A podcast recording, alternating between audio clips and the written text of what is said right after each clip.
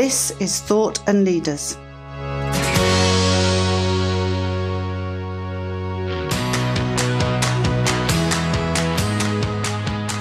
Hello, hello, hello, and welcome again to another Thought and Leaders in conjunction with Together in Isolation. Today we have got someone really special. Uh, her name is Tosh Brittan. Hello, Tosh. Hello there, Jonathan. Thank you for having me on your show. Hey, it's a, it's it's a great privilege and a pleasure. So, for that one person in a cave in deepest, darkest Morocco who hasn't heard of you, do you want to give a bit of an elevator pitch? About nine years ago, I decided, or my ex and I decided to get a divorce. There was this moment where these friends were saying to me, uh, You've got to go after him, and you've got to get this, and you've got to get that. And I just felt really sick in my stomach. And I just felt really, I, I just felt there was something really wrong with doing that and being a child of divorced parents. I had a little conversation with myself and I thought, I'm going to do this really differently. I'm going to just throw kindness at our divorce and and it automatically felt better. And I had a conversation. I sort of went through my divorce and every time I sensed upset, anxiety, anger, all those emotions that come up throughout divorce, I sort of came back to how I was feeling.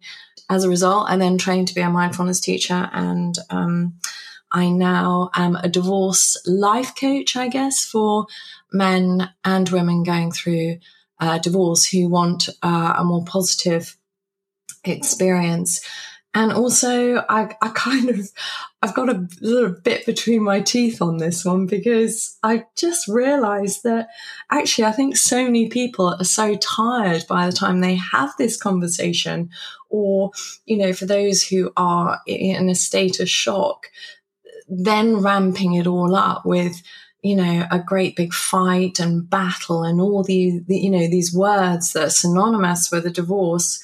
Um, is just, you know, we're all good enough to do it a different way. So there you go.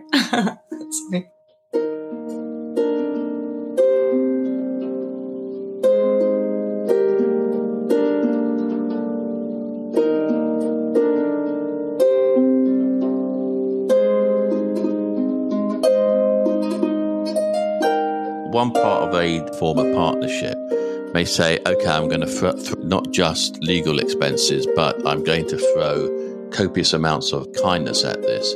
But the other person may not be so inclined.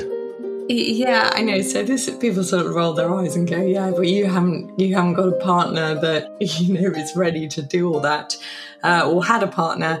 But I have to say, when we said we were going to get a divorce, our family and friends ran for the hills. Mm. They were just locking down their hatches, going, "Oh my goodness, these two! They're so stubborn." I think when people are kind to people, there is really nowhere else to go you you work on the stuff that you were both good at. There was actually a time where it did work for you and i think it's really important that couples are reminded of this. You know the whole focus isn't just completely negative.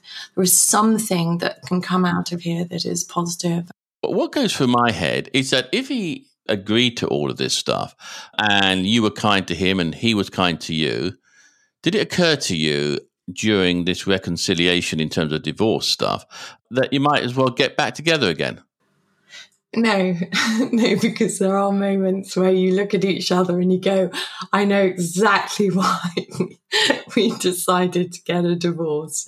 Um, and it's actually using those positive bits, especially if you have children, to take you through the whole, whole co parenting um, process. And I think it's being realistic and not revisiting what you know in those lighter moments where you are okay with each other. Yeah it's just using those good bits for moving forward and uh, co-parenting i think is really important. There would be some people who would have gone into the lockdown. They decided to separate and get a divorce but then the lockdown happened and they found themselves stuck with each other but under the same roof. That's a difficult one isn't it that's really about the pair of you looking at each other and going, okay, so we've got to get through this. So we might as well do some foundational work, find a way through that is going to demonstrate to ourselves that we can do this. And I think it really is for, you know, when people decide to get a divorce, it's like everybody, everything's thrown up in the air. It's like you've fallen down this rabbit hole where nothing is as it seems. I've spoken to quite a few people actually who have been found found themselves in this position. Yeah, and it just kind of focused how they wanted to move forwards, whilst it has obviously increased divorce figures for a lot of people. Um, it has been an opportunity to work together. So I think in that respect, it's it's it's been really useful. I mean, obviously there are very sad stories coming out about domestic abuse, and that's a whole different scenario. Why do you think that this domestic abuse has been on the rise during COVID? I think people just perhaps don't have the tools to cope.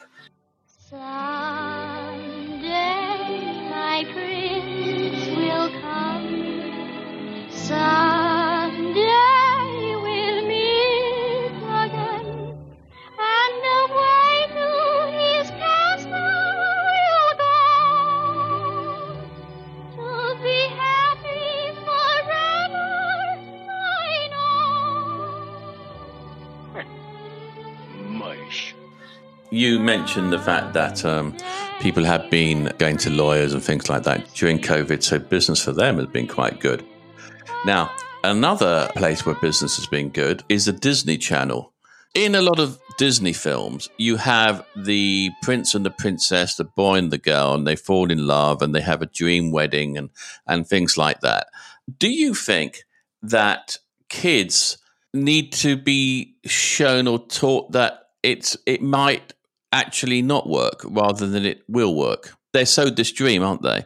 And then they set themselves up for disappointment. Oh, it's reality, isn't it? I think there is that sort of wanting to find something in the sort of happy ever after. I think children, they have got these amazing radars. I mean, they know what's going on before, you know, the adults do. Do they want that happy ever after? I think they just want to see parents happy. I think uh, somebody once said to me that adults serve to confuse children. Um, children just think laterally, and we just put all our stuff on how we think it ought to be. I remember speaking to somebody recently. They said they felt so guilty about their children. They were going to split up. And they were going to have this conversation, and they'd worried about having this conversation. They both sat down with their children. They sort of are feeling so anxious about having this conversation. And the children just went, okay. And they went, well, where are we going to live? And you know, basically we're still going to get fed and you're still going to love us. They were just like, so it was almost like an anticlimax because she was so prepared for this whole like outpouring of everything but adults and all our stuff that we've kind of layered up on ourselves. Uh, and it just didn't happen. No, I just think children just want to know they're going to be okay and, you know, they're still loved and bringing in that element of kindness as well. I think you know, divorce is so widespread these days that more people are choosing not to get married and choosing perhaps to live with each other, uh, to live, I don't know, buy a house next door to each other and live side by side. I think things have changed and things have moved on. I mean, back in the day, it was the big white, fluffy, you know, four weddings and a funeral wedding scenario. But actually, I don't think life is like that anymore. And I certainly, I think sort of COVID and lockdown and everything has asked us to look at so many different parts of life mm.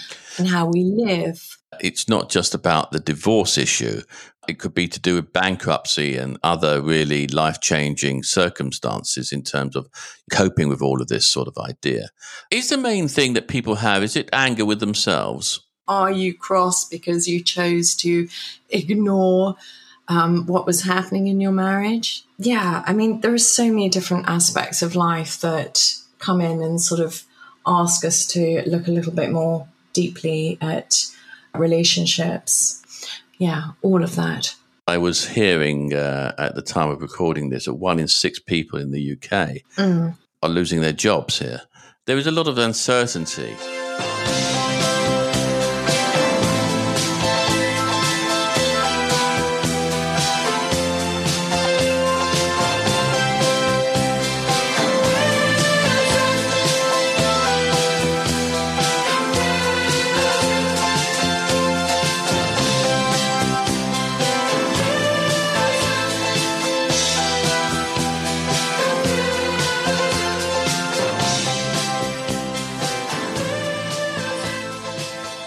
Uncertainty and that fear and anxiety, and we're talking about money, we're talking about jobs, we're talking about relationships, you know, we're talking about schooling. We're, we're, it's like we're all being asked to look at every level of our lives uh, and see it differently. Acceptance is letting go, and resignation is holding on. I'm actually going to share with you a story. So, uh, I bought uh, a dishwasher recently and I needed one for my new house. I bought and researched this lovely, lovely brand, and it turned up and it was beautiful and was put into my house. And then the next day, I had a phone call from, you know, the place where I bought it, the shop, and they said, We'd like to sell you some insurance because, you know, the machine might break down in the next three years. And in uh-huh. that moment, I was sort of subversively being asked a question my judgment, to trust, you know, the decision I had made and the research I'd done into the machine, um, that that was right and and I was sort of asked a yeah really question. I was thinking actually no, I'm going to trust that you know this machine is going to work and it's going to be okay, and it's it yeah it's not going to break down in three years, and and I think so often you know we're we're being asked to to, to question our judgment. Um, and we've forgotten actually how powerful we are as human beings if we get back into ourselves and, and trust our intuition, trust other people as well.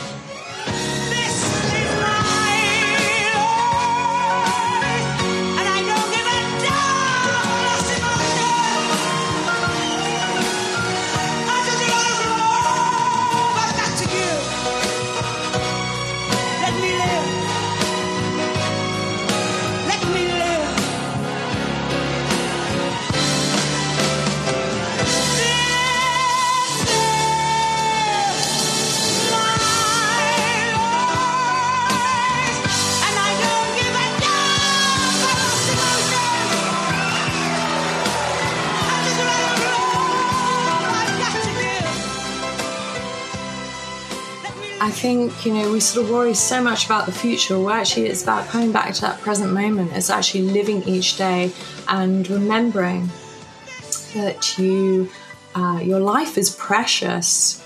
Um, and if we live worrying all the time about what might happen or what, you know, what could happen, we're missing, you know, the days we have now.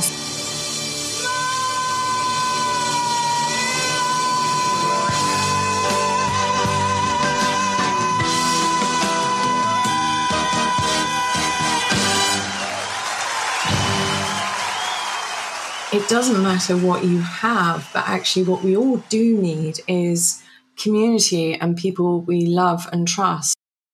Mm.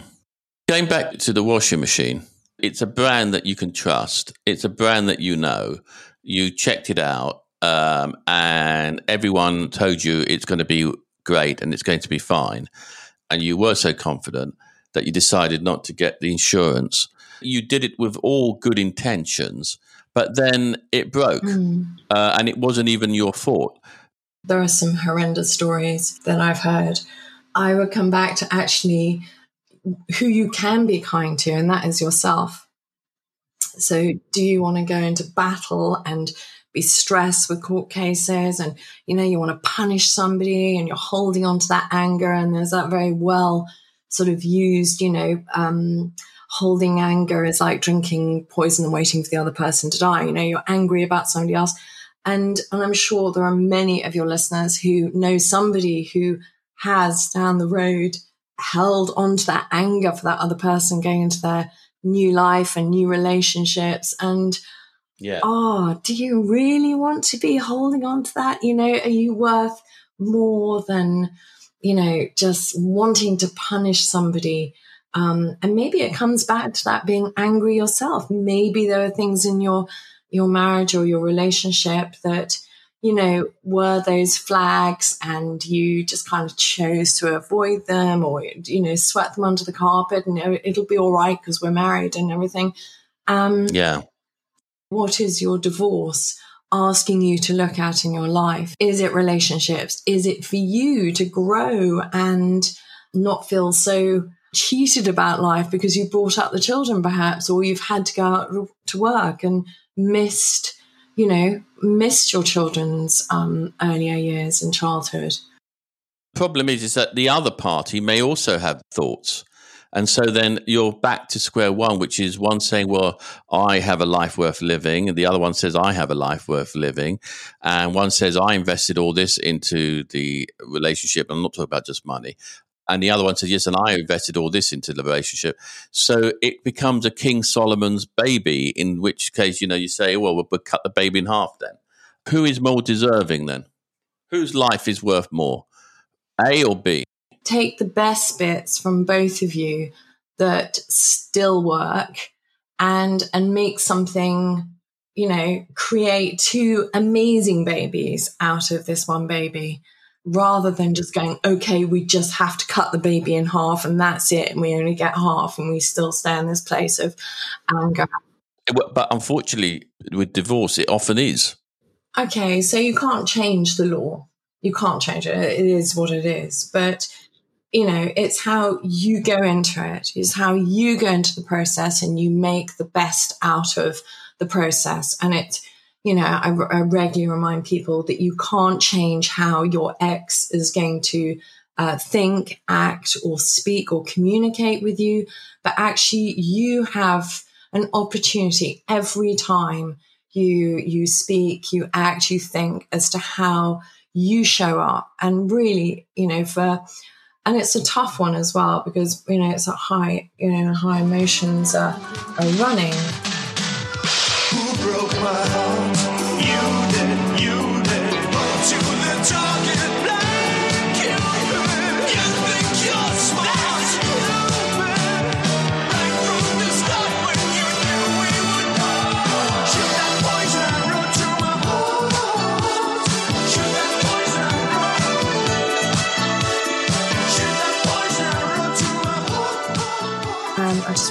of just mention uh, an amazing sort of mindfulness story, I guess, about two arrows. And the first arrow is what happens to you. You know, so that is the event, that is the the affair, that is the bankruptcy, that is the illness. And then the second arrow is, you know, you can choose to shoot yourself with the second arrow, you know, to um, you know, to keep yourself in that place of anger and upset. And we all have that second arrow, and it's whether we choose to use it. And so often you see people and they go, well, they did it to me and they did it. And it's like, wow, what, why are you still in this victimhood? Come on, you, you know, you can do this. You can change the way you see things. So you can straighten your shoulders and you can believe you're better than, you know, arguing and taking the family through um, such traumatic times. You mentioned illness. Uh, I get it with the bankruptcy uh, and financial issues and stuff like that. But if someone is ill and the other one just, you know, decides, well, it's a bit too much of an effort, it's got nothing to do with financial things. Do you think then that even in those circumstances, well, you know, there's nothing you can do about it and you just accept that even though it's nothing you could physically do, but you know, people just abandon you. As I was teaching mindfulness to some people who were living with and um, beyond cancer, and one of the ladies, her husband had left her um, because she had breast cancer. And she didn't tell me till the end of the course that she was getting a divorce. So, what do you do? Do you just get angry and you're ill and you're angry, or you know what? What can you do if somebody wants to leave you because you're ill? What do you do? So you're being punished because you've got cancer. The the the partner left you because of that. So then you're going to start thinking to yourself, "Well, it's my fault, isn't it? It must be so. I'm I'm not. I, I'm a I'm a reject." Her husband handed her strength because she actually decided that she was going to absolutely come through this. And I think out of adversity comes incredible strength in people. And I think we forget this as human beings that actually there is so much strength to be had in difficult situations. Mm.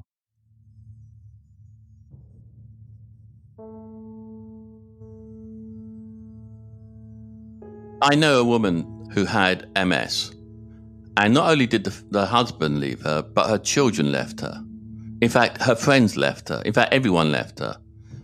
So, do you not think that she has a right to be angry? I do, but I would suggest I don't know her, and I'm I, I don't say this with any um, you know unkindness at all. But I think perhaps you might want to start asking yourself what you can change about your life we're all being forced to look at how we lead our lives. The thing is that what you're saying is very theoretical because in reality, what actually happened in this case was that the person had MS.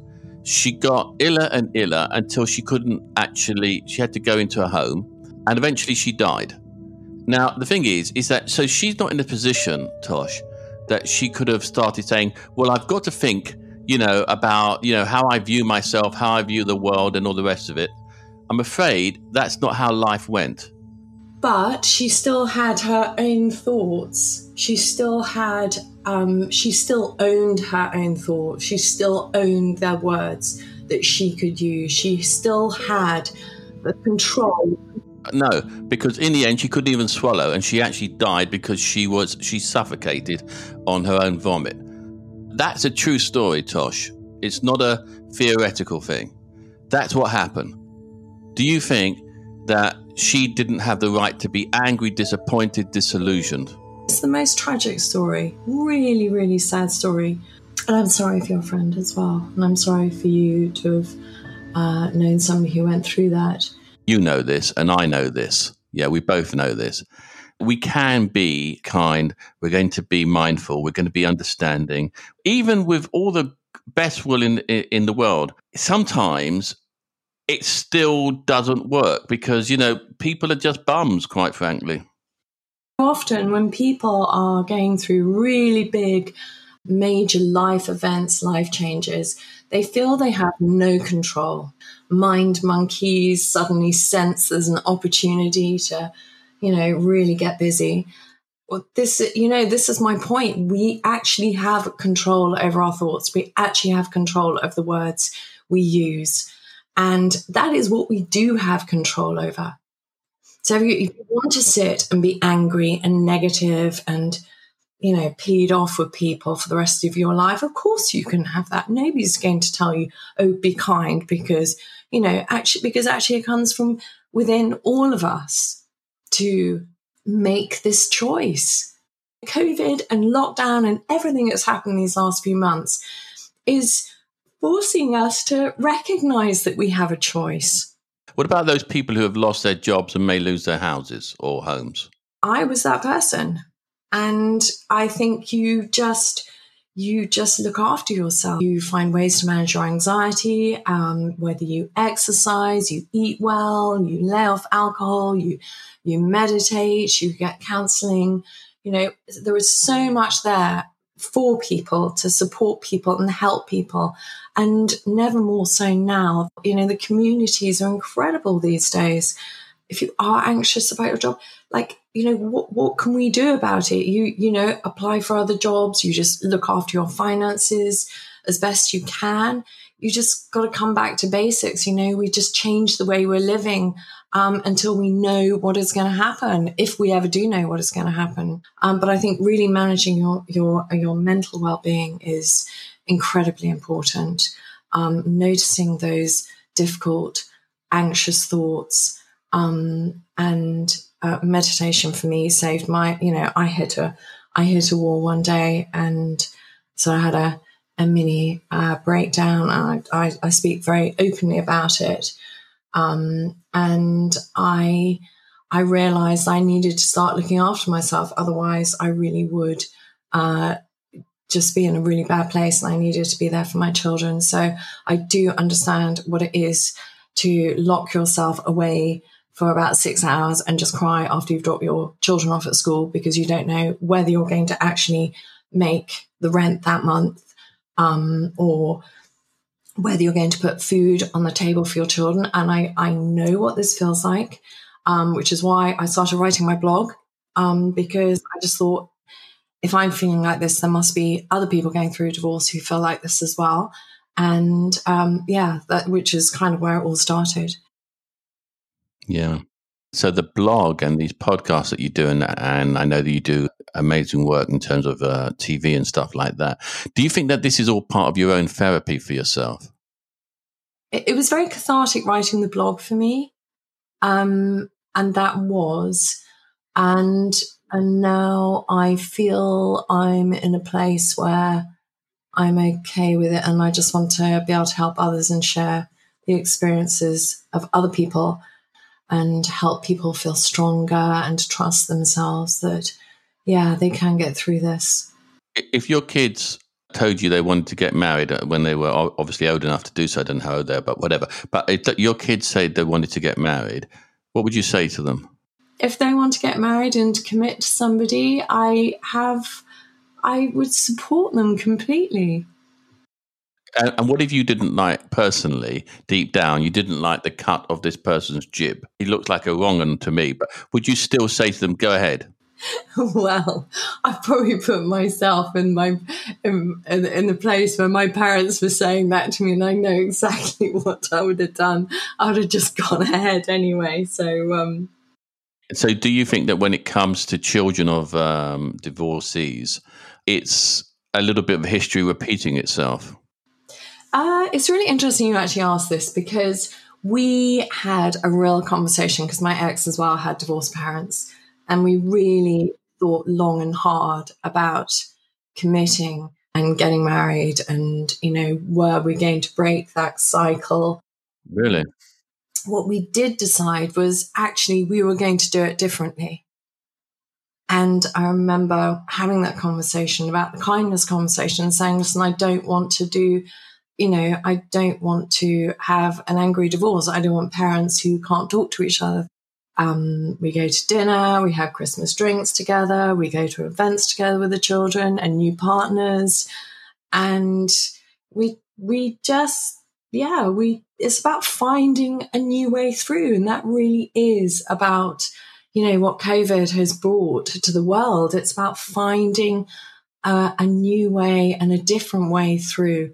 Yeah, yeah, really insightful, and I'm and I'm pretty uh, convinced that this is going to be um, of great value to people. Now, people wanted to get hold of you. How would they do that? They can listen to me on a podcast, which is the Divorce Goddess podcast. Uh, they can email me or on uh, hello at divorcegoddess.com, or they can follow me on Instagram, which is Divorce Goddess as well. Um, I think pretty much type in divorce goddess and you'll find me somewhere.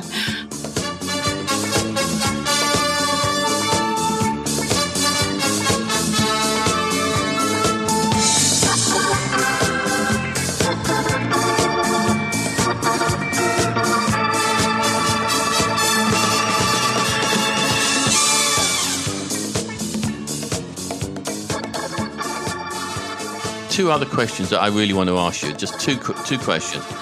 Number one, why do you call yourself a divorce goddess? I knew you were going to ask me this question. It was really funny the other day. I was thinking, I bet you asked me this question. Uh, it's not like I am the divorce goddess, although people say, come on, Tosh, you're the divorce goddess, own it. It was more about just being, you know, owning yourself, trusting yourself, being in your own power to and not feeling, yeah, obviously disempowered and angry, and just kind of, you know, owning what you say, how you act for a divorce. So that was really the thinking behind it. Now, the other question I wanted to ask you was I noticed that this year you were going to be uh, talking at an event in Olympia in London. It was called the Divorce Show. Is divorce, is it a big business now? There is definitely a move an, an opening, I guess, in the whole divorce world. Uh, and acknowledging it's not just about uh, the legal side and the financial side, but actually it's about uh, emotional and uh, mental well-being and support as well, and around children.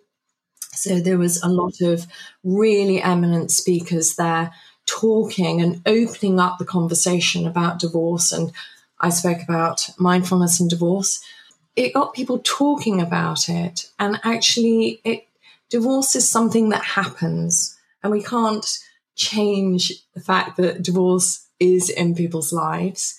Let's talk about it. let's, you know, let's sort of reduce the shame around it. Because I think so often people just, you know, they just they, they feel so ashamed. And, you know, you mentioned earlier about failure. You have to have courage to go through a divorce, you know, and strength. And it's not something that people go through lightly you've got to keep on talking because the more you talk, even if it's going to be not a, to a happy place, but it, uh, talking builds bridges. And once you have those bridges, at least you can move on forward for your sake, for the sake of uh, your children. Um, but as I say, most of all for yourself. So thank you once again, uh, Tosh. Pleasure. Thank you so much for having me on. And uh, yeah, I really enjoyed it. Thank you. My pleasure. Right. So for everybody else, until next time take the words of Tosh to heart. Keep talking, look after yourself, and take care. Speak to you soon.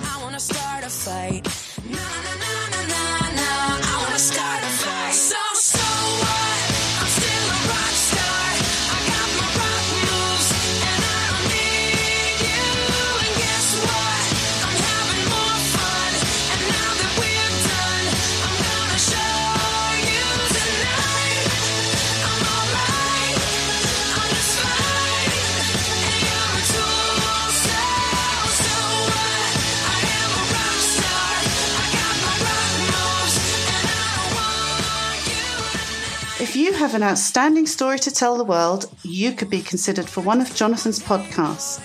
Contact us today for world class brand creative content as well as personal development strategy that builds your brand. Get in touch with Jonathan by emailing reinvent at me.com. That's reinvent at me.com.